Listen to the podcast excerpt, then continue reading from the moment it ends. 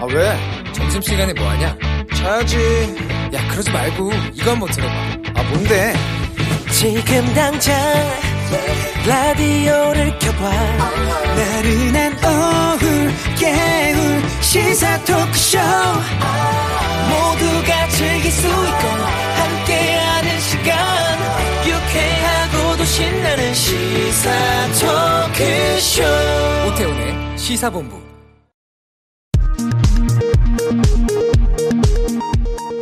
정보센터 뉴스입니다. 더불어민주당 의원들은 야권 유력 대권 주자로 부상한 윤석열 전 검찰총장이 처과 관련 의혹에 결백을 주장하는 데 대해 윤석열식 정의냐며 맹국을 퍼부었습니다. 국민의힘은 더불어민주당 송영길 대표가 이른바 조국 사태와 관련해 사과한 데 대해 영혼 없는 사과라고 비판했습니다. 대구광역시가 화이자 백신 3천만 명분을 공급하겠다고 밝힌 것에 대해 정부가 정상 경로 제품이 아니고 현재로선 공급이 가능하지 않은 것으로 확인됐다고 밝혔습니다. 일부 지방자치단체가 코로나19 백신 접종자에게 제공하는 혜택에 대해 선거관리위원회가 선거법 위반 소지가 있다고 제동을 건 가운데 정부가 선관위 측과 협의에 나서겠다는 입장을 밝혔습니다. 공군 여성 부사관이 성추행 피해 신고 후 극단적 선택을 하는 사건이 벌어져 파문이 인 가운데 공군 다른 부대에서도 성폭력 사건이 발생했다는 주장이 나왔습니다. 홍콩에서 30년 역사를 자랑하는 육사 테난먼 민주화 시위 추모 촛불 집회가 2년 연속 불어된 가운데 추모 기념관도 당국의 단속에 운영을 중단했습니다. 지금까지 정보센터 뉴스 정원나였습니다.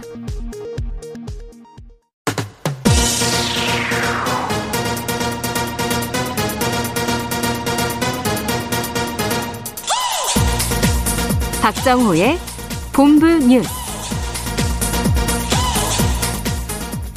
네, KBS 라디오 오태훈의 시사본부 2부 첫 순서 이 시각 주요 뉴스를 정리해드리는 본부 뉴스 시간입니다. 오마이뉴스의 박정호 기자와 함께합니다. 어서 오십시오. 네, 안녕하십니까? 코로나 상황 좀 정리해 주시죠. 네, 어, 오늘 0시 기준으로 지역 발생이 654명, 해외 앱이 23명 발생을 해서요. 신규 확진자 677명 늘었는데요. 이게 전날보다 208명이나 늘어난 수치입니다. 네. 그러니까 저번에도 말씀드렸듯이 주말 휴일에 검사 건수 감소 영향이 사라지면서 확진자가 대폭 증가했다라고 볼 수가 있는데요. 음. 보통 주 초반까지는 확진자가 적게 나오다가 네. 중반부터 다시 늘어나는 경향을 보이는데 오늘 또 중반 수요일이 되다 보니까요. 이 양상이 또 그대로 나타났습니다. 네. 서울 서초구 삼성화재 본사에서 집단 감염 발생했다고요? 네, 본사 건물 23층에서 첫 확진자가 나온 이후에 현재까지 20여 명의 확진 판정을 받았는데요. 어. 역학조사와 검사가 계속되고 있어서 확진자 수는 더 늘어날 수 있는 상황입니다.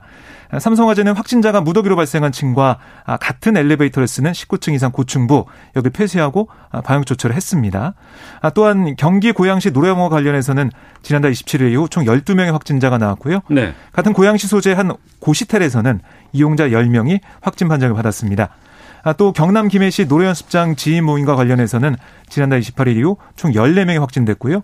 광주 북구 어린이집과 관련해서는 총 6명이 제주시 음식점 두 번째 사례에서는 총 7명이 감염됐습니다. 지금 백신 접종은 어때요? 지금 순조롭게 잘 진행되고 있는데요. 특히 어제 1차 신규 접종자가 56만 5,377명 맞았다고 집계가 됐어요. 네.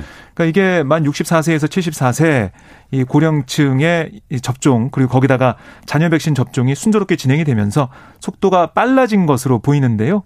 지금 이 1차 접종률을 보면 12.4%입니다. 어. 그러니까 그 전날 11.3%보다 1.1% 포인트 높아졌어요. 네. 그러니까 이렇게 특히 평일에는 접종자 수가 좀 많이 늘어나고 있어서요. 어, 지금 정부가 1,300만 명에서 1,400만 명으로 목표를 상반기에 아, 좀 높여 잡았는데 그것도 가능하다라는 게 정부의 설명입니다. 네. 그리고 어제 저희가 어, 좀 전해드렸던 접속자가 몰린다고 했던 얀센 백신 사전 예약. 예약 18시간 만에 그러니까 어제 오후 6시 좀 넘어서 음. 종료가 됐습니다. 네. 아, 그만큼 관심이 커진 거죠. 네. 아무래도 백신 주위에서 이제 빨리 잔여 백신 찾으면서 맞고자 하는 분들 얘기 들어보면 어우 빨리 좀 난 일상으로 좀 돌아가고 싶다. 네. 몇 가지 얘기가 있는데 그 중에 하나가 마스크 빨리 벗고 싶다라는 뭐가 하나가 있고 또 하나는 어, 여행 가고 싶다라는 네. 분들 많이 계시는데 맞습니다. 올 여름에 괌 사이판 관광지 운항 재개 얘기가 있어요? 네, 그러니까 국내 항공사들이 뭐 각자 저마다 괌 사이판 노선을 우선 운항하겠다 이런 계획을 세워놓고 있거든요. 네. 그왜 괌과 사이판이냐? 아, 우리나라 관광객들이 거의 여기를 많이 이용하는 가죠. 네, 네. 이용객들이 거의 대부분 차지합니다. 네. 그리고 괌 사이판에서 아, 한국으로 오는 현지 수가 적어서요. 음. 방역 당국의 부담도 크지 않다. 아, 괌 사이판에 있는 주민들이 우리나라로 들어오는 건 별로 많지 않다. 그렇습니다. 예. 아, 정부도 이러한 사항을 고려해서 아, 해당 노선 운항을 허가하겠다라는 분위기가 좀 읽히고 있는데요. 네네. 현재 괌 사이판 정부는 화이자, 모더나, 얀센 백신 접종 완료자를 대상으로 격리 면제하고 있어요. 음. 에, 보면은 아스트라제네카가 좀 빠져 있죠. 네. 그러니까 이게 미국 FDA 승인이 나야 음. 아, 이것도 이제 같이 들어가게 될 텐데요. 예, 상황을 좀 봐야 될 것 같고요.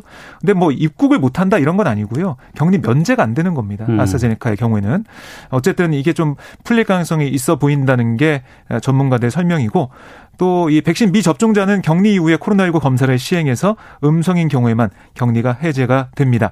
아, 우리 정부가 추진하는 백신 접종 인센티브 정책도 사실 항공사들에게는 반가운 소식이죠. 네. 운항 재개에 힘을 실어주고 있는데 백신 접종을 끝낸 사람이 해외를 다녀온 경우에는 아, 자가격리 면제 주면서 여름 성수기부터 해외여행 수요가 늘어날 수 있다 이런 전망이 나오고 있습니다. 그러니까 빨리 받으신 분은 올 여름 때부터 이걸 자- 잘하면 이용할 수도 있는 거예요. 그렇습니다. 1차, 어. 2차 다 접종 완료한 다음에요. 네. 알겠습니다. 자, 민주당 송영길 대표 취임한 지 이제 한달한 달, 됐는데 예. 오늘 뭐 민심 경청 결과 보고회 열었다고요? 네. 뭐 내용을 쭉 보면 뭐 부동산 문제, 뭐 백신 관련된 내용, 뭐 재난지원금, 지금 문제 여러 가지 아, 그 아젠다가 있었습니다. 네. 하지만 관심이 좀 집중된 부분은 바로 이 조국 전 법무부 장관과 관련된 입장이었는데요. 송 대표 는 뭐라고 했냐면 조국 전 장관의 이 법률적 문제와는 별개로 자녀 입시 관련 문제는 우리 스스로도 돌이켜보고 반성해야 할 문제다. 음. 그러니까 국민과 청년들의 상처받은 마음을 헤아리지 못한 점을 다시 한번 사과드린다라고 고개를 숙였고요. 아, 이어서 이런 얘기도 했습니다. 민주화운동에 헌신하면서 공정과 이 정의를 누구보다 크게 외치고 남을 단죄했던 우리들이 네. 과연 자기 문제와 자녀들의 문제에 그런 원칙을 지켜왔는지 통렬하게 반성해야 한다 이렇게 강조를 했어요. 뭐이 전체적으로 이렇게 반성한다는 얘기를 한 거고요. 아, 또한 좋은 대학 나와서 좋은 지위 인맥으로 서로 인턴 시켜주고 품앗이 하듯 스펙 쌓게 해주는 것은 딱히 법률에 저촉되지 않는다 하더라도 그런 시스템에 접근조차 할 수 없는 수많은 청년에게 좌절과 실망을 주는 일이었다라고 반성을 했는데요. 네. 이 조국 전 관- 장관 관련해서 민주당 지도부가 사과한 건 2019년 10월 당시 이해찬 대표의 두 번째가 되겠습니다. 음. 검찰 관련해서도 언급하지 않았습니까? 네, 그러니까 어떤 내용이었냐면 송 대표가 그 조국 전 장관 가족에 대한 검찰 수사의 기준 이거는 윤석열 전 검찰총장의 가족 비리와 또 검찰 가족의 비리에 대해서도 동일하게 적용해야 된다 이렇게 말을 했어요. 네. 아, 그 당시에 조국 전 장관 가족 관련 수사에 대한 비판이 있었죠. 과잉 수사다, 음. 어, 이 강제 수사에 대한 비판이 있었는데요. 이런 기준이 똑같이 적용돼야 된다. 뭐 이렇게 우회적으로 검찰 수사를 좀 비판을 했고요. 예. 또조 전 장관의 회고록 출간에 대해서도 일부 언론이 검찰의 주장을 일방적으로 받아쓰기해서 융단 폭격을 해온 것에 대한 반론 요지서로 이해한다. 어. 이렇게 언급을 했습니다. 반론 요지서로 네. 이해한다. 알겠습니다. 이 내용은 수- 뉴스 소다 시간에 좀 더 살펴보겠고요. 문재인 대통령 재계 총수들과 오찬 간담회 지금 끝났나 네, 모르겠습니다만 예. 하고 있는 걸로 예. 어, 알고 있는데요. 취임 이후 처음으로 4대 그룹 총수를 청와대를 초청해 오찬을 함께 했습니다. 이 자리에는 최태현 SK그룹 회장과 정의선 현대차그룹 회장, 구광모 LG그룹 회장이 참석한 것으로 전해졌고 네. 삼성에서는 수감 중인 이재용 부회장을 대신해서 김기남 삼성전자 Device Solution 부회장이 참석한 걸로 알려졌는데 이번 회동은 아무래도 지난달 이 한미 정상회담에서 네. 4대 그룹이 큰 역할을 한 데 따른 그런 자리로 보이고요. 이 자리에서 문 대통령은 감사의 뜻을 표하고 새로운 한미 협력 관계를 발전시켜 나가는데 어, 이 역할을 좀 해달라 이렇게 당부한 것으로 전해지고 있습니다. 아, 특히 업계에서는 어떤 얘기를 하고 있냐면 네. 이주영 부회장에 대한 광복절 특별 사면 건의가 이루어질 수도 있지 않겠냐 음. 이런 관측을 내놓고 있는데요. 네. 뭐 내용을 한번 봐야 될 것 같고 아, 또한 이 청와대 분수대에서 오늘 참여연대와 민변 등 시민단체들이 기자회견 열었거든요. 이재용 부회장 뭐 사면이나 가석방 절대 안 된다 이렇게 음. 또 주장했습니다. 예. 어, 김호수 검찰총장이 박범계 법무부 장관 만나서 네. 검찰 조직 개편안에 대한 내부의 우려를 전달했다. 어떤 예. 내용입니까? 김호수 총장이 취임 이후 처음으로 박범계 이 장관과 회동한 다음에 기자들에게 뭐라고 했냐면 아, 어제 고검장과 검사장들로부터 이 조직 개편안에 대한 검찰 구성원들의 우려를 들었다. 네. 그래서 이거를 박 장관에게 전달했다라고 얘기를 했고요. 음. 또 인사 관련해서도 구체적인 내용은 아니지만 대략적인 구도에 관해서도 전달했다. 라고 했고 내일 다시 박 장관과 만나서요 인사협의를 하겠다 이런 얘기도 했습니다. 네. 뭐 오늘 회동 분위기 나쁘지 않았고 박 장관이 긴밀하게 소통해야 한다고 말해서 자신도 그렇게 답했다 이렇게도 설명을 했습니다. 알겠습니다. 이 소식까지 살펴보겠습니다. 자, 본부 뉴스 지금까지 오마이뉴스의 박정호 기자와 함께했습니다. 고맙습니다. 고맙습니다.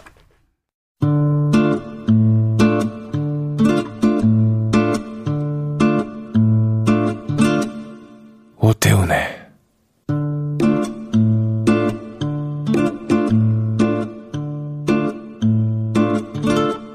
시사본부 네, 오태훈의 시사본부는 청취자 여러분들의 참여 기다리고 있습니다. 샵 9730으로 의견 보내주시면 소개해드립니다. 짧은 문자 50원, 긴 문자 100원, 어플리케이션 콩은 무료로 이용하실 수 있고요. 팟캐스트와 콩, KBS 홈페이지를 통해서 시사본부 다시 들으실 수 있습니다. 유튜브를 통해서도 생중계되고 있습니다. 유튜브에서 일라디오 혹은 시사본부 이렇게 검색해 보시면 영상으로도 확인하실 수 있습니다. 자, 전문성과 수, 어, 현장성이 살아있는 고품격 high quality 범죄 수사 토크를 지향하는 시간 아는 경찰 매주 수요일에 준비되어 있는데요. 배상훈 전 서울 경찰청 범죄심리 분석관 나오셨습니다. 안녕하십니까? 안녕하세요. 예. 김은배 전 서울 경찰청 국제범죄수사팀장 자리하셨습니다. 안녕하십니까? 안녕하십니까? 예. 한강에서 사망한 손종민 씨 사건 관련해서 어, 사건 조사 시작된 지 한 달이 지났습니다. 지금 뭐 중간 브리핑도 나왔고 일정 정도 마무리가 돼 가는 상황인 것 같은데 아직도 논란은 계속되고 있는 것 같고요. 먼저 수사 상황부터 짧게 지- 짚어보고 저희가 좀 다룰 게 있어서 먼저 그 휴대전화 친구의 사라진 휴대전화가 발견됐다고 지금 됐잖아요. 이게 확인된 거죠? 예, 예. 휴대전화가 두 개입니다. 예. 손정민 씨의 휴대전화와 음. 손정민 씨와 같이 썼던 친구분의 휴대전화입니다. 네. 네, 손정민 씨의 휴대전화는 이게 바뀌어갖고 손정민 씨 친구분이 가지고 있었고요. 지금 손정민 씨 친구분의 수- 휴대전화가 없었고 7시 2분까지 신호가 잡혔는데 사라졌다. 네. 그래서 이제 손정민 씨 친구분의 휴대전화가 아무래도 한강 안쪽에 있지 않을까라고 음. 해서 민간 뭐 잠수부라든가 해군 또 순환구조대에서 동원해 갖고 계속 찾고 있었습니다. 네. 근데 이제 이게 조금 뭐라 그러니 이걸 황당하다고 해야 되나요? 아니면 좀 당황스럽다고 해야 되나요? 그 지난 31일 날 한강을 그 청소하시는 환경미화 분께서 습득을 했다고 말씀을 하시고 어, 신고를 했는데 습득 시점하고 네. 습득 장소에 대한 논란 때문에 일단은 나왔습니다. 그게 손정민 씨 친구분의 것은 맞습니다. 이 예. 본이 맞는 건데 그것 때문에 또 논란이 더 점화가 돼야 된다고 해야 되나요? 좀 상황이 좀 묘한 상황이 됐습니다. 발견은 됐습니다. 아, 발견됐는데 뭐가 또 묘하다는 얘기예요? 왜냐하면은 지금 나오는 얘기가 네. 발견 시점이 본인의 기억으로는 어. 5월 11일 날 예. 그두 분이 그러니까 손정민 씨와 손정민 친구분이 술을 마셨던 돗자리에서 한강 쪽도 아니고 어. 정 반대쪽에 한 100m 쪽 안쪽으로 그러니까 입구 쪽으로 예, 예, 예. 별도의 잔디밭 공간에서 어. 발견된 것 같다라고 언론에 보도되고 있거든요. 예, 예. 그러면은 11일 날 발견했으면 25일 날 잊어버렸고 11일 사이에 거기에 계속 있었다는 얘기가 되느냐? 어. 아니면 이게 그다음 본인 얘기는 누군가 갖다 놨을 것이다라고 본인도 얘기를 하는데 그건 추정인 거고요. 예, 예. 그럼 이게 어떻게 된 상, 황이냐 아, 왜냐면 그러니까 그- 사고 당시에 그 날짜와 습득 날짜에 차이가 좀 있다. 너무 많이 난다는 거예요. 아. 2주 동안 난다니까. 예, 예. 그러면 이게 그, 그동안 비도 왔고 어. 사람들이 거길 계속 왔다 갔다 했어요. 예, 하다못해 예. 저도 이제 무엇인가 이제 그 주변을 이게 뭐 저, 보기도 했는데 예. 그 많은 사람들이 그걸 발견 못했을까? 그러니까 음. 이, 이런 것 때문에 더 묘해진 상황이 된 겁니다. 근데 어쨌든 그 폰이 네. 손영희 씨 친구 폰은 맞습니다. 어. 거기까지 확인했습니다. 그 폰 내용도 다 확인해 보지 않았겠어요? 그런데 경찰에서? 일단은 이제 교수님 말씀하신 대로 그 5월 30일 날 11시 29분에 서초소에 제공을 했는데 네. 반포센터에서는 직접 주는 게 아니고 환경미화원이 주었다 했어요. 음. 근데 환경미화원은 그거를 5월 11일부터 15일 사이 정확치 않습니다. 주워가지고 자기 사물함에 넣어놨다가 깜박 잊고 병가 갔다 온 뒤에 제출을 했다고 했는데 네. 실제적으로 우리가 물건을 습득하게 되면은 즉시 뭐 경찰이라든지 아니 제공해야 되거든요. 그렇지 음. 않으면 점유 이탈물 행위자가 될 수도 있어요. 보통 습득 시에 일주일 정도를 보고 있는데 한참 뒤에 본인이 모르고 있다가 잊어서 잊어서 제출했기 때문에 의심하는 사람이 있었고 그 당시에 그 손 씨의 친구분의 휴대폰을 유족 측에서 뭐라 했냐면 손 씨 유족 측에서는 이거를 증거 인멸하려고 파손하거나 버렸다 어. 했기 때문에 잠수보 동원해서 물속만 뒤진 거 아닙니까? 네, 네. 그런데 물속에서 나온 게 아니고 그 범행 장소, 아니 사고 장소 부근에서 이 사람이 주웠다고 했어요. 야, 그러면 그게 맞느냐? 음. 실제 이분이 주웠다는 분이 다른 사람한테 교부 받은 거냐? 본인이 주웠느냐? 네. 주웠다면 정확한 장소가 어디냐? 음. 그거를 본인이 기억을 못 한다고 하니까 네, 네. 아마 그 경찰에서는 법 체면을 실시를 했던 것 같아요. 음. 하지만 이건 있습니다.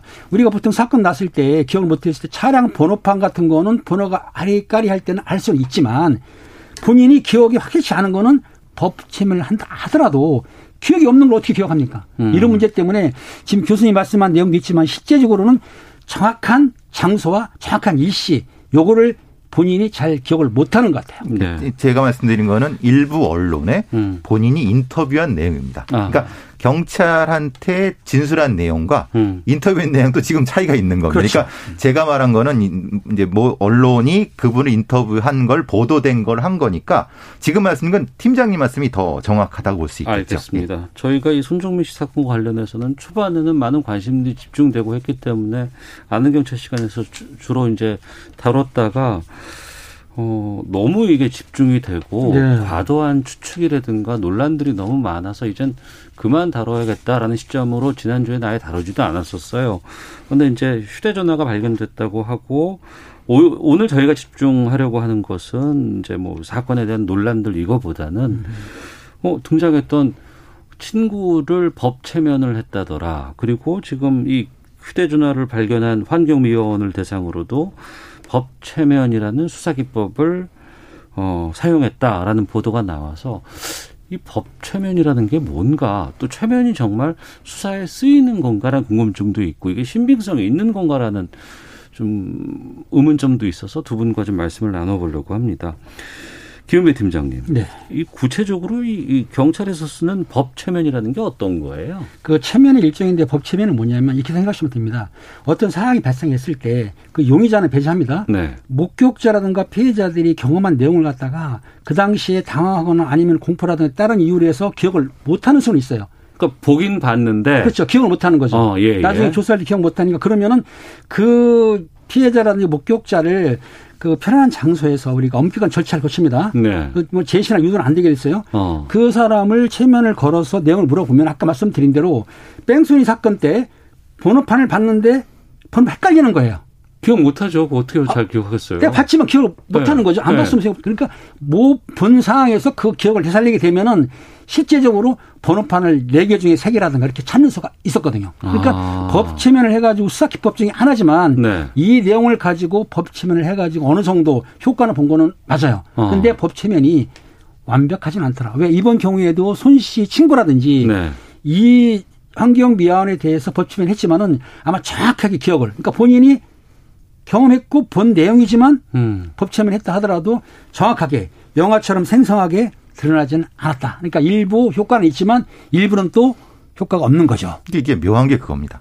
용의자, 의심을 받는 사람한테는 안 됩니다. 그렇죠. 해서도 안 되고 음. 왜냐하면 용의자는 자기가 뭘 숨기려고 하는 어떤 기재가 있다고 하면 왜곡하려거나 그렇죠. 바꾸려고 하거나 숨기려고 하는 걸 의도적으로 최면에 조작을 가할 수도 있기 때문에 그렇죠. 그러면은 그것은 법 체면이라는 게 의미가 없고 만약에 네. 그것을 법적으로 받아들인다면 큰일 날 문제가 되는 거죠. 음. 그래서 아주 제한적으로 네. 목격자나 피해자를 대상으로 하는데 음. 거기도 한계점은 뭐냐면은 아까 팀장님 말씀하신 것 중에 목격을 했다는 것은 맞다라고 하는데 목격을 했다는 것도 본인이 착각하고 있으면은 음. 그러니까 목격을 했다고 자기는 얘기하지만 사실 맥락을 보니까 목격을 했다고 그것도 착각이었다고 하면은 이런 대상은 최면을 해서 얻을 수 있는 것이 있느냐라고 하는 논란이 있습니다. 네. 그러니까 최면을 해서 얻을 수 있는 건 분명히 있는데 최면의 대상이 대상자가 맞는가 아닌가는 또 논란이 될 수 있는 거예요. 음. 그래서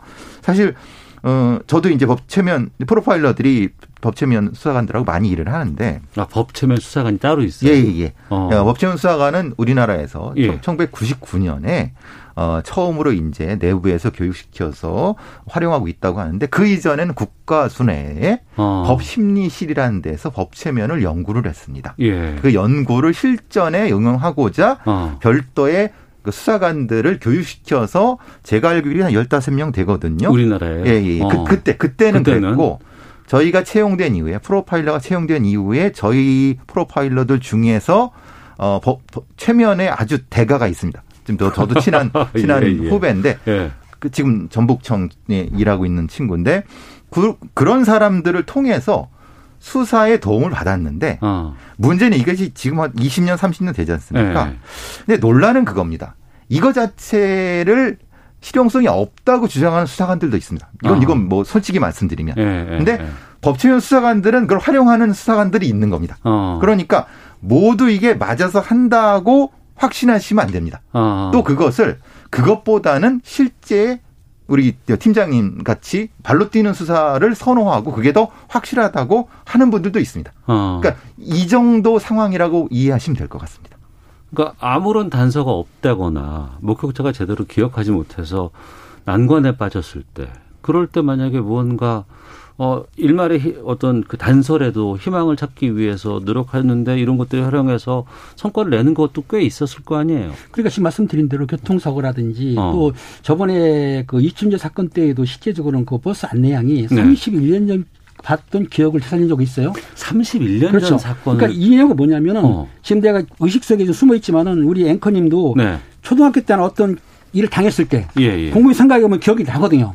이걸 끄집어내는 거예요. 어, 저도 좀 그런 잊었다가 게좀 잘하는 편이에요. 예, 그렇죠. 예, 예. 그럼 기억을 끄집어내는데 예. 이런 게 교수님 말씀한 대로 어느 정도까지 효과는 보지만 어. 실제적으로 법 체면이 모든 수사 기법에 사용되지 않기 때문에 네. 저도 현직에 있을 때는 한두 건 그래 했을까 말까 했는데 어. 실제적으로 큰 효과를 못 봤습니다. 문제는 그 법 체면 건 사람이 기억력이 확실하냐도 또 할 수가 없잖아요. 음. 어떻든 지금 이 수사 기법이 하나이기 때문에 거짓말 탐지와 같이 재판부에서는 이거를 증거로 씁니까 안 씁니까? 증거로 쓰질 않는다. 그러니까 어. 수사 내용에서 아 이분이 번호판을 세 개, 5, 6, 7, 8 알았다. 그럼 그, 아, 이게 맞겠다 싶어서 그 차를 집중적으로 수사하다 보니까 뺑치니가 잡힐 수는 있어요. 예. 하지만 이번 같은 경우에 있어서는 본인들이 기억이 안 나는 거는 강제적으로 기억을 끌어내기는 힘들다. 이게 보시면 상황. 자체가 최면이 되는 사람과 최면이 안 되는 사람의 최면 감수성이라는 것이 있습니다. 최면의 감수성. 예, 예. 어, 뭐 민감한 사람이라든가 예민한 사람이든가 의심이 많은 사람들은 잘 안 되고 예, 뭐 예. 이런 게 있다면서요. 그래서 반반 정도라고 합니다. 어. 그러니까 되는 사람 안 되는 사람이 대략 네. 물론 그것도 오차가 있습니다. 어떤 사람은 40이라고 얘기하는 사람도 있고 그러니까 우리가 과학이라고 하면 재현 가능성이 있어야 되는 거죠. 음. A란 수사관과 B란 수사관, 최면 수사관이 했을 때 똑같은 결과가 나와야 되는데 네. 이 결과가 똑같이 나오지 않기 때문에 어. 그렇기 때문에 법정에서는 사용되지 않는다. 알겠습니다. 그런데 이제 우리가 잡지 같은 거 옛날에 보면은 이제 아주 복잡한 미로 찾기 같은 거 있잖아요. 그렇죠. 출발선부터 끝까지 나가야 되는데 이게 잘 안 풀린다 그러면 끝에서부터 뒤로 돌아오거든요. 그럴 그렇죠. 경우도 있었죠. 네. 네. 그러면 그잘 풀릴 때도 있었으니까. 그러면 이런 법 체면을 통해서 무언가의 단서를 찾고 이게 의미가 있는지 없는지는 모르겠지만 그것을 갖고 단서라고 예상을 하고 종착지부터 다시 거슬러 올라가다 보니까 맞아 떨어지면 그게 또 이제 효과가 있다라고 볼 수도 그렇죠. 있는 것. 그런 근데, 것 문제는 같은데. 거꾸로 한다는 것은 법적으로는 안 됩니다. 그렇죠. 왜냐하면 어. 그것은 암시를 주는 거기 때문에 네, 네. 이건 사람의 인권과 관련된 부분이기 때문에 어. 우리가 재미로서는 거꾸로 할 수 있지만은 예, 예. 법체면 수사의 기법상으로는 그렇게 하면 안 된다는 거죠. 그렇게 그러니까 이제 증거로 쓸 수 없다는 그렇죠. 그런 부분인 부분이 있는 거고요. 겁니다. 그러면 여기서 궁금한 게 그 최변할 때요. 네. 그 동전을 앞에서 이렇게 딱 꺼내다 매달아서 가기도 하고 뭐 어떤 식으로 최면? 아니 근데 그건 절대 착각하시는 거예요. 우리가 그것도 있죠. 이게 뭐 딱 해갖고 뭐 네. 무슨 말인 레드 거. 선뭐 이렇게 아, 하잖아요. 그건, 그건 아, 그거는 이제 제가 이제 어느 정도 알아보니까 네. 집중시키기 위해서 동조 올리는 하는 게 있습니다. 왜냐하면 네, 네, 네. TBS 보게 되면은 최면을 걸어가지고 사람을 어느 정도 잠들게 한 다음에 그 경지시키지 않습니까? 네. 책상 양쪽에 걸어놓고 빳바닥에 있는 사람 올라타도 끝대로 있어요. 네, 그런 네. 최면은 가능하고 네. 예, 지금 교수님 이거 있다고 하는데 이거는 그 사람한테 암시를 줘서 내가 손가락으로 딱 나면 당신이 깨어난다 싶어서 한 것이기 때문에 하나의 어. 암시적인 거지 음. 꼭 동전을 흔들다 꼭 이거 한다 이거는 그 최면 술사라고 하던가요? 최면 기법 쓰는 사람이 네. 어떤 암시를 쓴 것 뿐이지 실제적으로 다 그렇진 않다 어. 생각하시면 돼요. 절대 그거는 아닙니다. 아. 네. 뭐라고 하나 뭐 그뭐 레드선 네. 뭐 고- 이런 걸 얘기하지 그렇지만 뭐 튕기거나 이런 건 예, 공식화된 건 아닙니다. 아, 그건? 자기의 방법인데 그렇죠. 아. 그 자기의 방법이지만 예. 그것이 최면 수사에 그렇게 이용된다는 건 아닙니다. 알겠습니다. 최면 수사에 대해서 좀 궁금한 점이 많았는데 두 분께서 잘 정리해 주셨고요. 이 손정민 씨 사건 관련해서 하나만 더 좀 두 분께 좀 여쭤보고 마치도록 하겠습니다. 이 내용은 그 저도 경찰이 이번에 브리핑한 내용 23쪽짜리 브리핑을 다 꼼꼼하게 봤어요. 그래서 야, 한 사건에 대해서 이렇게까지 세세하게 브리핑을 하는 것도 참 신기하다 싶을 정도였는데 다만 보니까 가짜 뉴스가 너무 많더라고요. 어떤 부분들에 대해서 좀 이게 또이 부분 보니까 그 친구 쪽에서도 뭐 고소 고발이 들어간다고는 하는데 지금 어떤 상황인 건지요? 지금 상황 고소 고발 들어간 거는 네.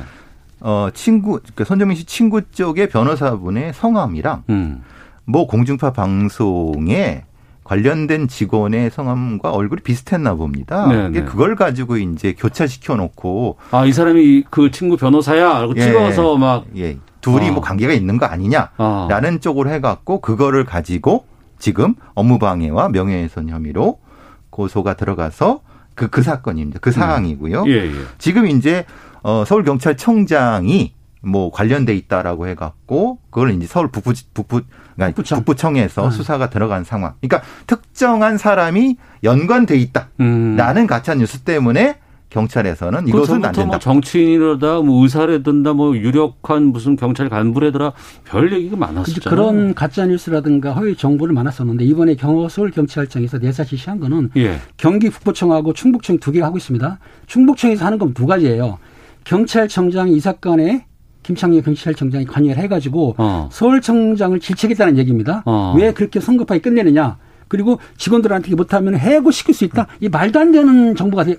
제가 일선수수했지만은 우리가 이해를 잘하고 못하건 경찰청장이 해고 우려한 적은 가능치가 않죠. 음. 그랬을 뿐만 아니라 또 대정청장이 수사팀들이 수사를 미흡하게 했다는 쪽으로 했다는 거를 언론에 이 유튜브가 실제적으로 한 거예요. 네. 그러면은 허위 뉴스는 확실하다. 어. 그리고 지금 말씀하신 그 서울청장 얘기는 또 어떤 유튜브가 장 서울청장 아들이 중대의 뭐 경제학과라든지 의대에 근무하는데 같이 범행했다. 이렇게 말도 안 되는 걸 했기 때문에 경찰에서는 도저히 안 되겠다. 이게 허위니까요. 음. 그래서 그거를 내사 지시를 했기 때문에 충북청하고 경기북부청에서는 형사들이 내사를 할 거예요. 해가지고 자료가 인정되고 허위 가짜뉴스라는 게 그러니까 명예훼손 아닙니까? 이게 그럴 경우에는 이건 처리할 수도 있는 거죠. 지금 나오고 있는 누가 누구에 연관돼 있다라고 하는 것은 거의 대부분은 음. 다 가짜라고 보시면 그렇죠. 됩니다. 이게 그냥 뭐 어떤 사람이 일반 시민이 어 난 이 사건에 대해서 관심이 많아 할 수 있어요. 네. 그리고 거기에 대해서 경찰 수사에 대해서 어 이건 좀 아닌 것 같은데 이건 구- 좀 모자라는 것 같은 의견 낼 수 있어요. 근데 그걸 넘어서서 막 뭔가를 조작한다거나 막 누군가를 막 협박한다거나 의심한다거나 아니면 이걸 사람들이 관심이 많다는 걸 알고 유튜버들이 장사의 목적으로 그렇죠. 과도하게 이렇게 하는 건 정말 이건 문제가 크지 않습니까? 예. 그게 그거를 이제 적절하게 어 이제 미리 미리 좀 어떤 장치가 있어야 되는데 아시다시피 유튜브 관련된 부분에서는 법적 미비가 분명히 존재를 하고 음. 그리고 이 사건 같은 경우는 사실 여러 가지 면에서 다양한 이제 요즘 기술들이 좋으니까 영상을 갖다 붙이거나 네. 숫자를 어, 그렇죠. 조작해서 조작할 붙이거나. 어. 뭐 시계가 바뀌었다든가 아니면 얼굴을 갖다 붙이거나 이런 것 때문에 국민들이 너무 혼란해 하시는 거죠. 제가 아는 한도 내에선 그거는 거의 다 가짜 뉴스입니다. 음. 그렇기 때문에 제가 집에서 저희 딸이 있습니다. 네, 딸이 네. 유튜브를 보여주면서 그 지금 그 유튜브 조작하는 내용을 보여주면서 맞지 않느냐. 왜 아빠는 그 손모 씨 친구가 범인이 아닌 것처럼 얘기하냐라고 말했어요. 어. 유튜브를 보니까 내용이 좀 비슷하긴 했어요. 네. 조작한 네. 거죠.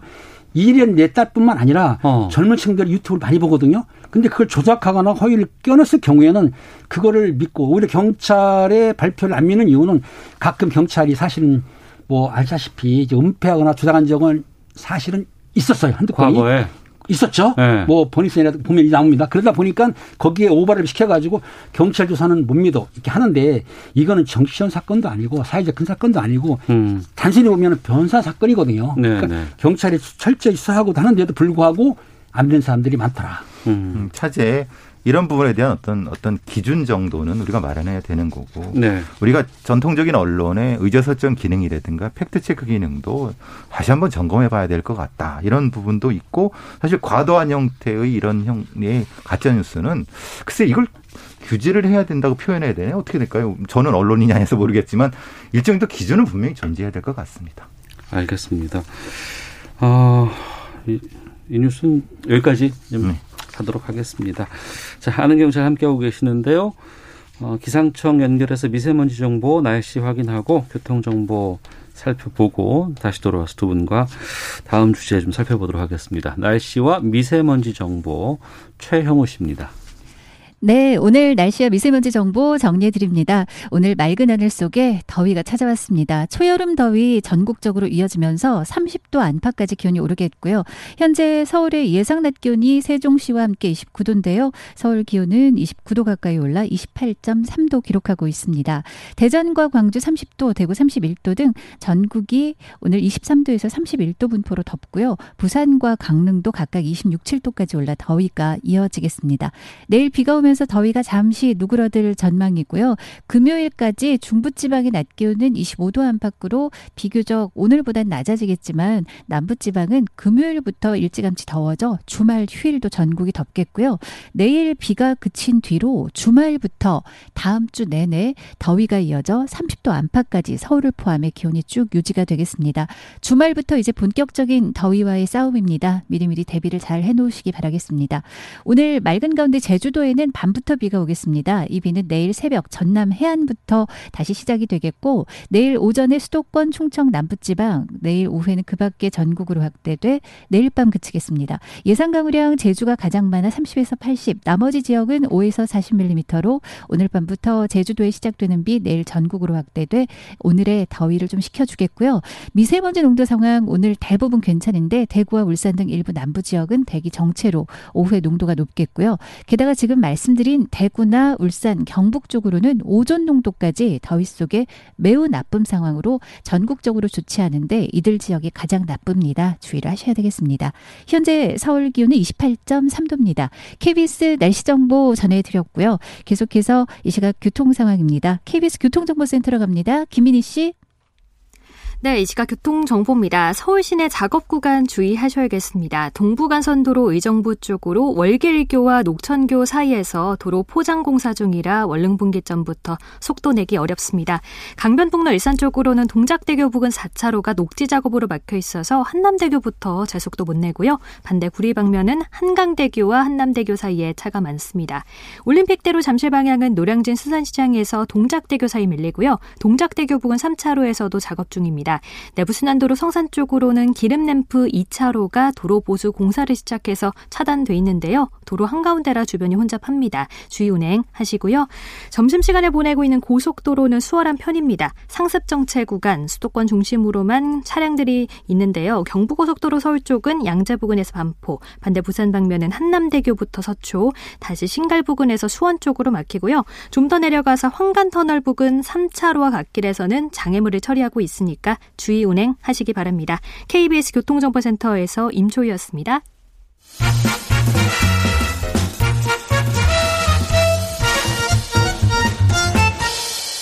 오태훈의 시사 본부.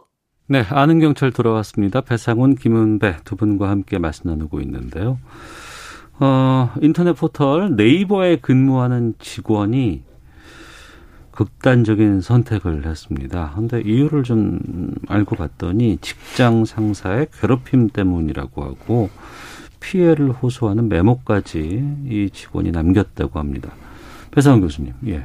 25일 날 지난달 25일 날 분당에 있는 자택인 것 같습니다. 네. 이게 이제 어, 화단에서 극단 선택하신 분이 발견이 됐는데 어 근데 내용을 알고 보니까 예, 직장 괴롭힘일 가능성이 높더라. 음. 그래서 지금 이것도 하필 또 우리나라 최대의 포털 네이버와 관련된 그리고 그래서 이제 여러 어 블라인드 같은데 보니까 관련된 일들이 많이 드다. 관련된 사람이 임원이고 음. 또그 사람만 있는 것도 아니고 또또 다른 사람도 있더라.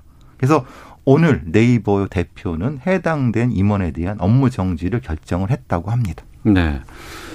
그 아직 경찰 수사가 본격적으로 지금 시작된 건 아니죠.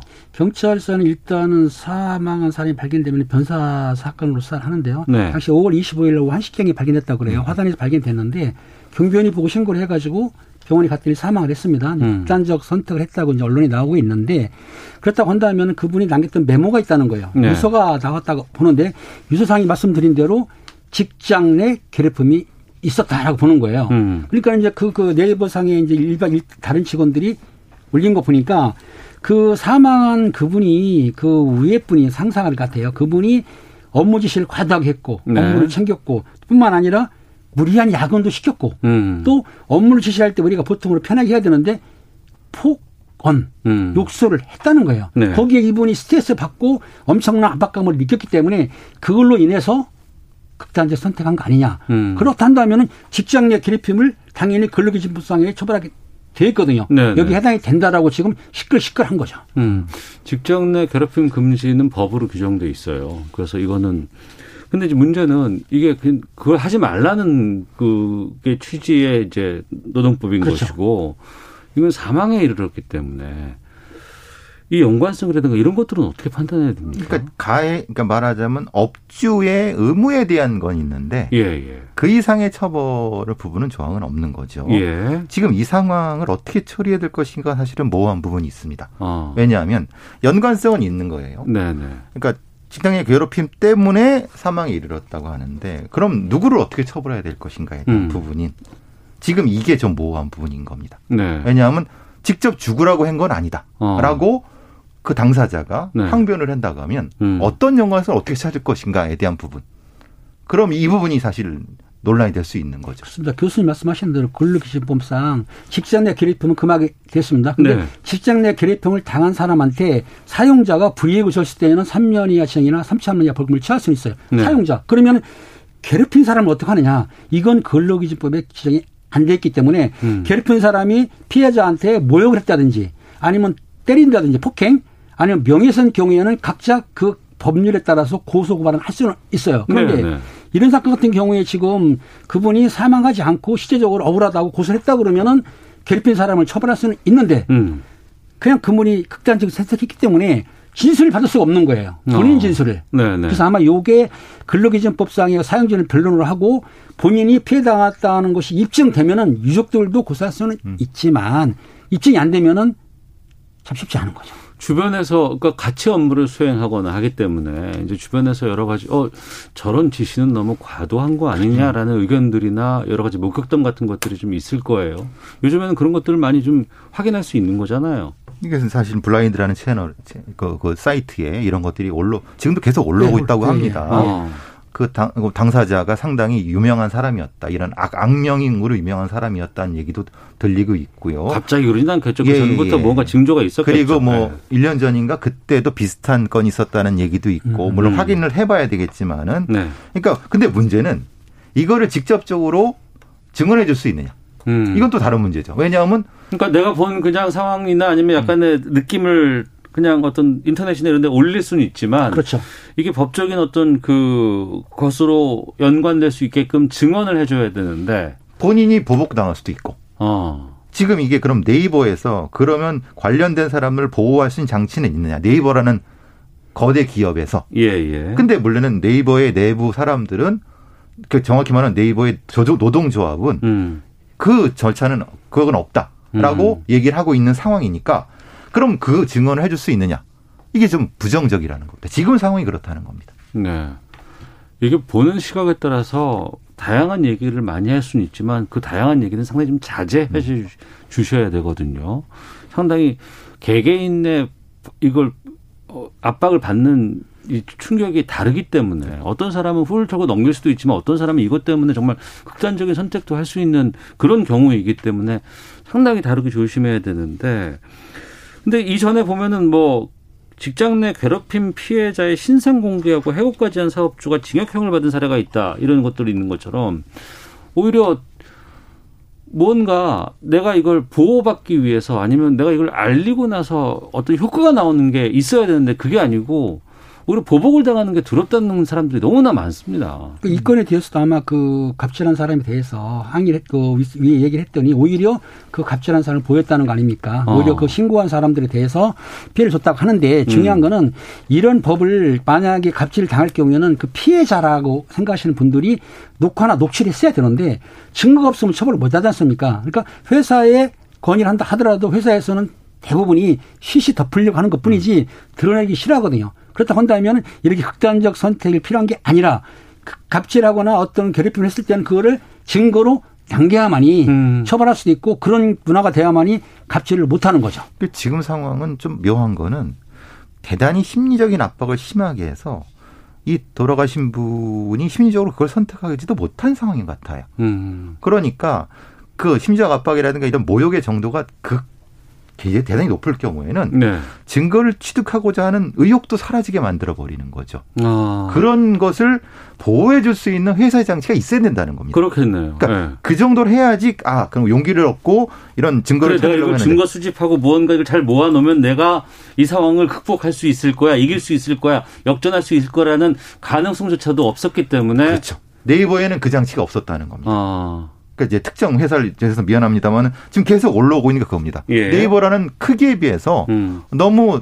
노동적인 보호 장치가 너무 약한 거 아니냐라고 네. 하는 이, 이 말에 대해서 네이버는 충분히 답을 해야 될 거라고 보여집니다. 어, 최근에 또 보면 이제 군에서도 지금 이런 부분들이 또 지금 여중사 문제가 또 드러나기도 했었는데 이 부분도 계속해서 좀 챙겨봐야 될 것 같습니다. 아, 오늘은 좀 뭐가 좀 시원한 내용이 별로 없어서 좀 답답하네요. 하지만 그래도 두 분께서 잘 말씀해 주셔서 충분한 이해는 됐습니다. 아는 경찰 김은배, 배상훈 두 분과 함께했습니다. 두 분 말씀 고맙습니다. 감사합니다. 감사합니다.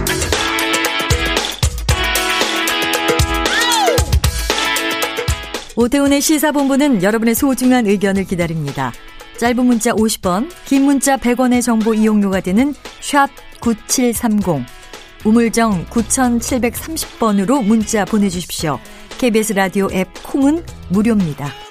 KBS 라디오 오태훈의 시사본부. 지금 여러분은 대한민국 라디오 유일의 점심 시사 프로그램을 듣고 계십니다. 네, 1시 43분 향하고 있습니다. 조국 전 법무부 장관이 어, 책을 냈습니다. 회고록 조국의 시간. 6월 1일 날 어, 배포가 됐다고 하는데 이것을 두고 정치권이 상당히 지금 뜨겁게 술렁이고 있습니다. 또 취임 한 달을 맞는 송영길 대표는 오늘 이와 관련해서 입장을 밝히기도 하고 뭐 의견도 냈고 사과도 했는데요. 뉴스 소다에서 이 내용 좀 정리해 보겠습니다. KBS 제일 라디오 시사회 진행자 김성환 씨와 함께합니다. 어서 오십시오. 네, 안녕하세요. 예, 먼저 어제 공식 발간한 거죠? 네, 맞습니다. 책이 어마어마하게 지금 팔린다면서요? 어, 주문이 불가능한 상황이더라고요. 오늘 어. 오전에 제가 들어가서 어, 대형 서점에서 운영하는 온라인 사이트에서 확인해 보니까 예. 그 대형 서점이 운영하는 각 서점들이 많잖아요. 서울 수도권에 어. 재고가 한 부도 없더라고요. 아, 서울 전체 주변에 재고가 없어요. 네. 어. 아, 그 정도로 많은 사람들이 지금 사고 있다는 얘기고요. 예. 실제로 온라인 서점에서 판매가 시작된 거는 지난달 27일이었거든요. 음. 근데 주문이 쏟아지면서 배송이 늦어진다 이런 공지문이 뜨기도 했었습니다. 네. 근데 보통 이제 출판계가 그렇게 요즘 파... 침체잖아요. 예, 그렇죠. 네. 그래서 초판을 한 3천 부 정도 발행한다는 얘기 하거든요. 예, 전에는한 5천 부 정도 발행한다고 했는데 네. 지금 8쇄를 찍었다 그래요. 8쇄? 예, 8쇄를 지금 이제 막 출간이 된 책인데 예, 예. 8쇄를 8만 6천 부를 찍었는데 어. 어, 출판사 말에 따르면 인쇄소 기계가 쉼, 쉴틈 없이 돌아가고 있지만 음. 출판사 안에 책이 한 권도 안 남아 있을 정도다 이렇게 네. 얘기를 하고 있습니다. 이렇게 뭐 사실 관심이 굉장히 많이 높아지면서 웃지 못할 일까지 벌어졌는데요. 오픈마켓에서도 책이 판매가 됐는데 오픈마켓이라고 하면은 뭐 그 쿠팡이나 뭐 이런 다양한 다 파는 예, 예. 뭐 쿠팡이나 이런 것들을 말하는데요. 예, 예. 어, 끼어 팔기가 있었어요. 근데 끼어 판 책이 예. 어, 조국 전 장관의 책이잖아요. 어. 근데 거기에 끼어 판 책이 윤석열 전 검찰총장, 예. 그다음에 진중권 전 통양대 교수 이런 책들하고 같이 묶어가지고 세트로 판 거예요. 그건 너무한 거 아니에요? 그래서 소비자들한테 거센 항의를 받고 네. 끼어 팔기를 중단하는 일까지 벌어졌다고 합니다. 그러면 책, 그 그래도 산 사람들은 있을 거 아니에요. 아, 저 일부 산 사람이 있더라고요. 제가 네. 열심히 뭐 인터넷도 찾아보고 하니까요. 네. 샀다고 하면서 그 인증 사진을 올린 분들이 있기는 하던데, 어. 근데 주문이 조금 늦은 분들은 어, 지금 책 출간일 전에 주문했어도 아직까지 음. 하면 책 받긴 쉽지 않으실 거예요. 제가 음. 한번 배송일을 확인해 보니까 네. 오늘 만약에 주문하면 음. 8일이나 9일쯤에 배송이 된다 이렇게 또 뜨기도 하더라고요. 네. 그리고 대형 서점에 저도 좀 궁금해서 저는 아무래도 방송할 수밖에 없는 입장이니까 어. 책을 구매할 수 있을까 해서 가봤더니 뭐 책 구경도 표지 구경도 못했어요. 어, 그럼 아직 못 보셨겠네요. 예, 내용은? 아직 읽지는 못했어요. 아, 그러셨군요. 그러니까 그러면 이제 언론에 이제 드러난 내용이라든가 아니면 SNS 통해서 이제 저희가 좀 살펴봐야 될 것 같은데 우선 먼저 책이 상당히 분량이 많다고 들었습니다. 376조 개 책이라고요? 네. 그렇습니다. 근데 지금 사실 굉장히 조심스러워요. 음. 왜냐하면 과거에도 제가 이런 그 경험들 여러 번 했는데요. 보통은 출판사에서 보도 자료를 뿌립니다. 네. 근데 언론에서 기사를 쓸 때 보도 자료만 기초해서 기사를 써요. 책을 보지 않고. 예. 예. 그러다 보니까 앞뒤 맥락이 다 잘려진 채 어. 보도 자료에 있는 내용이 단정적으로 보도가 되는 경우가 굉장히 많이 있어요. 그러니까 만약에 영화를 다 보지 않고 그냥 그 어떤 간추린 영화 무슨 뭐 그렇죠. 편집본 예. 이것만 가지고 마치 그 영화를 다 소개하는 것처럼 뭐. 얘기하고 평가하고 이런 거야 된다는 거죠. 그렇죠. 어. 그러니까 맥락이 다 잘리게 되면 네. 도대체 네. 앞뒤에 왜 이런 말을 하게 됐는지 이런 음. 것들을 정확하게 알 수가 없는 상황이어서 그리고 이제 쉽게 말하면 내가 원하는 내용만 편집해서 딱 그것만 드러내서 기사를 또 쓸 수도 있는 거 아니겠습니까? 그렇죠. 어. 선정적으로 보도하는 경우가 상당히 많이 있었거든요. 실제로 지금, 경험도 예. 했었고. 그래서 내용을 전달해 드리는 게 이게 어디까지 전해드리는 게 맞을지 좀 음. 고민스러운 부분이 있는데요. 네. 일단 말씀하셨던 것처럼 370쪽 분량 정도가 되고요. 음. 그리고 8장에 걸쳐서 이건 이제 목차가 공개가 되니까 네. 알 수가 있는데요. 2019년 8월 9일 법무부 장관 후보로 지명된 이후에 있었던 일들을 기술을 하고 있습니다. 음. 이 부재가 아픔과 진실을 말하지 못한 생각 이거예요. 네. 그러니까 자신과 가족에 대한 검찰 수사에 대한 억울한 감정을 일단 숨기지는 않고 있다 이렇게 봐야 될 것 같고요. 음. 특히 윤석열 전 검찰총장과 검찰을 비판하는데 상당 부분을 할애한 것은 맞아 보입니다. 네. 어, 검찰총장 발탁 발탁을 할 때부터 이 과정은 본인이 민정수석이었으니까 굉장히 잘 알고 있지 않았겠습니까? 음. 그때부터 여권 내에서 상당히 우려의 목소리가 있었다고 합니다. 네. 어, 민주당 법사위원과 법률, 법률가 출신 국회의원 등을 비롯해서 다수가 아, 윤석열은 뼛속까지 검찰주의자다. 정치적 야심이 있다. 이런 우려의 뜻을 표했다고 합니다. 그러니까 윤석열 총장을 발탁하기 전부터. 예, 예. 네. 여러 우려의 목소리가 있었음에도 불구하고 예. 어, 검찰총장을 이제 임명하게 되는 거죠. 음. 어, 그리고 이제 자신이 법무부 장관으로 임명되니까 곧바로 윤 전 총장이 한동훈 당시 서울중앙지검 3차장을 서울중앙지검장에 임명해 달라고 요구를 했다고 해요. 네. 근데 그걸 거절을 했다는 건데요. 음. 근데 한 한동훈 검사장은 이름 많이 들어보셨잖아요. 예, 검언 예. 유착 사건에도 연루가 돼 있기도 하고 네. 특히나 조 전 장관 가족 수사를 기획한 인물입니다. 그야말로 윤석열 라인이잖아요. 예, 그렇죠. 네. 반부패 강력부장 대검의 음. 반부패 강력부장으로 있으면서 서울중앙지검 수사를 총괄 지휘하는 역할을 했거든요. 네. 근데 그랬던 사람을 어, 조전 장관이 그 수사가 이루어지는 와중에 법무부 장관으로 임명이 됐는데 서울중앙지검장으로 임명해 달라 이렇게 음. 윤전 총장이 당시에 요구를 했, 다뭐 이런 내용 비사죠. 네. 그러니까 그런 내용을 공개하기도 했고요. 어, 자신에 대해서 고강도 표적 수사를 한 부분에 대해서는 음. 문재인 정부를 곧 죽을, 죽을 권력이라고 판단하고 어, 한 행동이다 이렇게 음, 주장을 하기도 했습니다. 네. 어, 그리고 대학 1년 후배인 조난관 검사장 등이 그즘에 자신한테 연락을 해서 음. 어, 우회적으로 사퇴를 공고했다 이런 사실을 공개하기도 했고요. 네. 또그 전에는 압수수색 전후에 청와대 핵심 관계자에게 연락해서 사모펀드를 이유로 조국 불가론, 조국은 안 된다 이런 얘기를 전달했다는 사실도 공개했습니다. 음. 그리고 울산시장 선거 개입 의혹 사건에 공소장에 대통령이라는 단어가 총 35번 등장한다 이렇게 어, 보도가 됐었고 저희가 이 시간에 공소장을 제가 분석해서 말씀드린 적도 있었잖아요. 그래 주셨죠. 예, 예. 어, 그리고 이제 이거하고 청와대 관계자를 기소한 걸 두고서도 음. 4.15 총선에서 보수야당에 승리하면 국회가 문재인 대통령을 탄핵할 수 있도록 밑자락을 깔아준 것이다. 이런 주장을 하기도 했습니다. 네. 그러니까 이 책을 통해서 이제 이런 부분들이 이제 드러나는 거 아니겠습니까? 그동안은 이 부분에 대한 구체적인 내용들은 얘기가 안 나왔었잖아요. 아, 일부만 나오긴 했었지만 어. 이게 조전 장관 입을 통해서 직접 나오지는 그렇죠. 않았으니까요. 그러면 이런 부분에 대해서 검찰 쪽에 뭐 한동훈 검사장이라든가 이런 쪽은 지금 뭐라고 하고 있는 거예요? 어, 한 검사장이 언론과 인터뷰를 또 했더라고요. 예. 인터뷰한 내용을 보니까 어, 조전 장관 일가 의혹 수사를 할 당시에 법무부의 외압이 심했다 이렇게 거꾸로 주장을 지금 하고 있어요. 음. 그러니까 자기가 수사한 거는 정당한 수사였는데 네. 오히려 법무부가 외압을 행사해서 제대로 수사할 수 없도록 만들었다. 정반대 주장을 지금 하고 있는 거죠. 네. 어, 이성윤 당시 어, 법무 검찰국장 지금 서울중앙지검장이죠. 전화를 해서 윤석열 검찰총장과 대검 반부패부를 수사 라인에서 빼라는 요구도 있었다 이런 사실을 또 공개하기도 했고요. 조 전 장관이 자신에 대한 수사를 검찰의 쿠데타라고 규정한 것을 두고서는 공직자가 범죄를 시스템에 따라 수사하는 것이 어떻게 쿠데타인가 음. 이렇게 반문을 했는데요. 그러면서 조선시대 사극직녀냐 절대 왕정이냐 뭐 이런 얘기를 하기도 했습니다. 근데 사실 이제 조 전 장관 얘기하고 그다음에 지금 한동훈 검사장 얘기 수사하는 사람 그리고 수사를 받는 사람 이 양쪽 얘기를 제가 말씀드린 거잖아요. 네.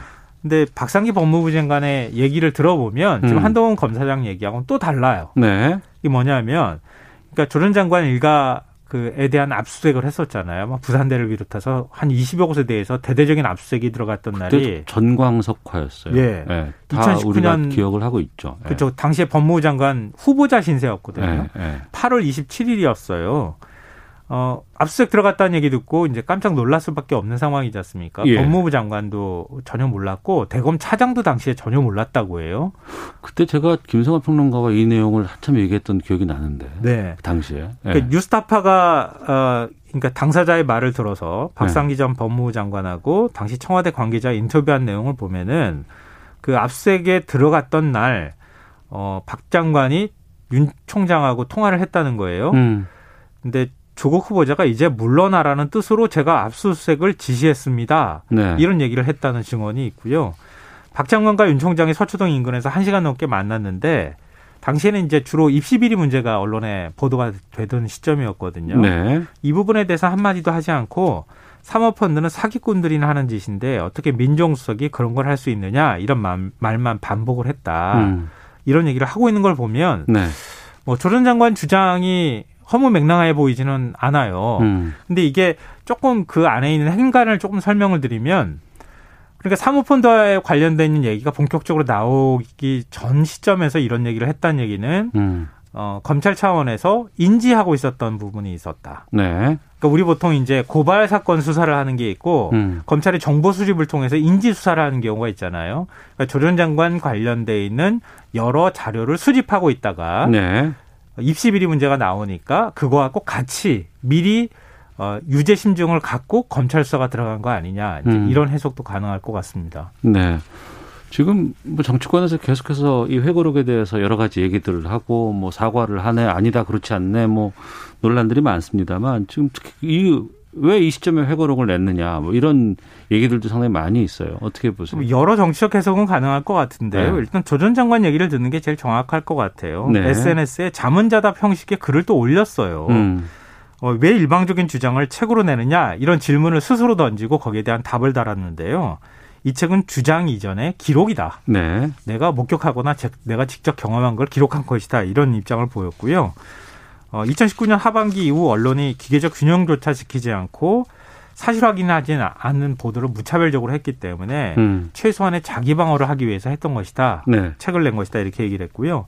왜 이 시기에 냈느냐 이게 제일 큰 궁금 궁금증이 생기는 부분 아니겠습니까? 네. 민주당도 좀 곤혹스러울 수 있는 부분이니까 위리안치된 극수가 발간 시기를 누구와 의논해 결정하라는 것인지 알 수 없다 이렇게 밝혔는데요. 쉽게 말씀드리면 조선시대 때 귀양 보내잖아요. 집 밖에 못 나오도록 가시 울타리를 치거든요. 네네. 그 가시 울타리에 갇힌 죄수가 음. 뭘 누구하고 대화를 해서 내가 타이밍을 맞춰서 이 책을 내겠느냐. 어, 나는 그냥 어, 침묵하지, 내가 방어권 행사를 하기 위해서 낸 것이다. 어떤 음. 시기도 고려하지 않았다. 이렇게 얘기를 했습니다. 네. 시간이 1분 정도밖에 남질 않아서 서영길 대표가 오늘 관련해서 이제 여러 가지 얘기를 했는데 뭐라고 했습니까? 어, 뭐 앞서 뉴스에서도 전해주셨던 것처럼 조전 네. 장관과 관련되는 전체 문제를 인정했다기보다는 음. 입시 비리와 관련돼 있는 문제에서는 청년층에게 좌절과 상실을 준 부분에 대한 사과를 했습니다. 네. 그러니까 조전 장관 문제를 어떻게 해결하고 넘어가느냐 이게 대단히 중요할 수밖에 없거든요. 음. 정경심 교수 2심 재판 결과도 또 앞둔 상황이기도 하고요. 네. 어 근데 무엇보다 이제 이 조국 수렁에 빠질 경우에 조만간 정치 재기를 정치 활동을 하게 될 윤석열 전 검찰총장과 대립되는 구도가 만들어지잖아요. 음. 조국 프레임에 또 갇힐 수 있다. 그러니까 어떤 방식으로든 딛고 넘어가야 된다. 그 매듭을 하나를 좀 진 측면이 있다 이렇게 봐야겠습니다. 네. 구체적으로 어떻게 실천으로 옮길지는 좀 봐야 되겠죠. 알겠습니다. 자 김성환 평론가 함께했습니다. 고맙습니다. 네, 고맙습니다. 시사본부도 여기서 인사드리겠습니다. 내일 뵙겠습니다. 안녕히 계십시오.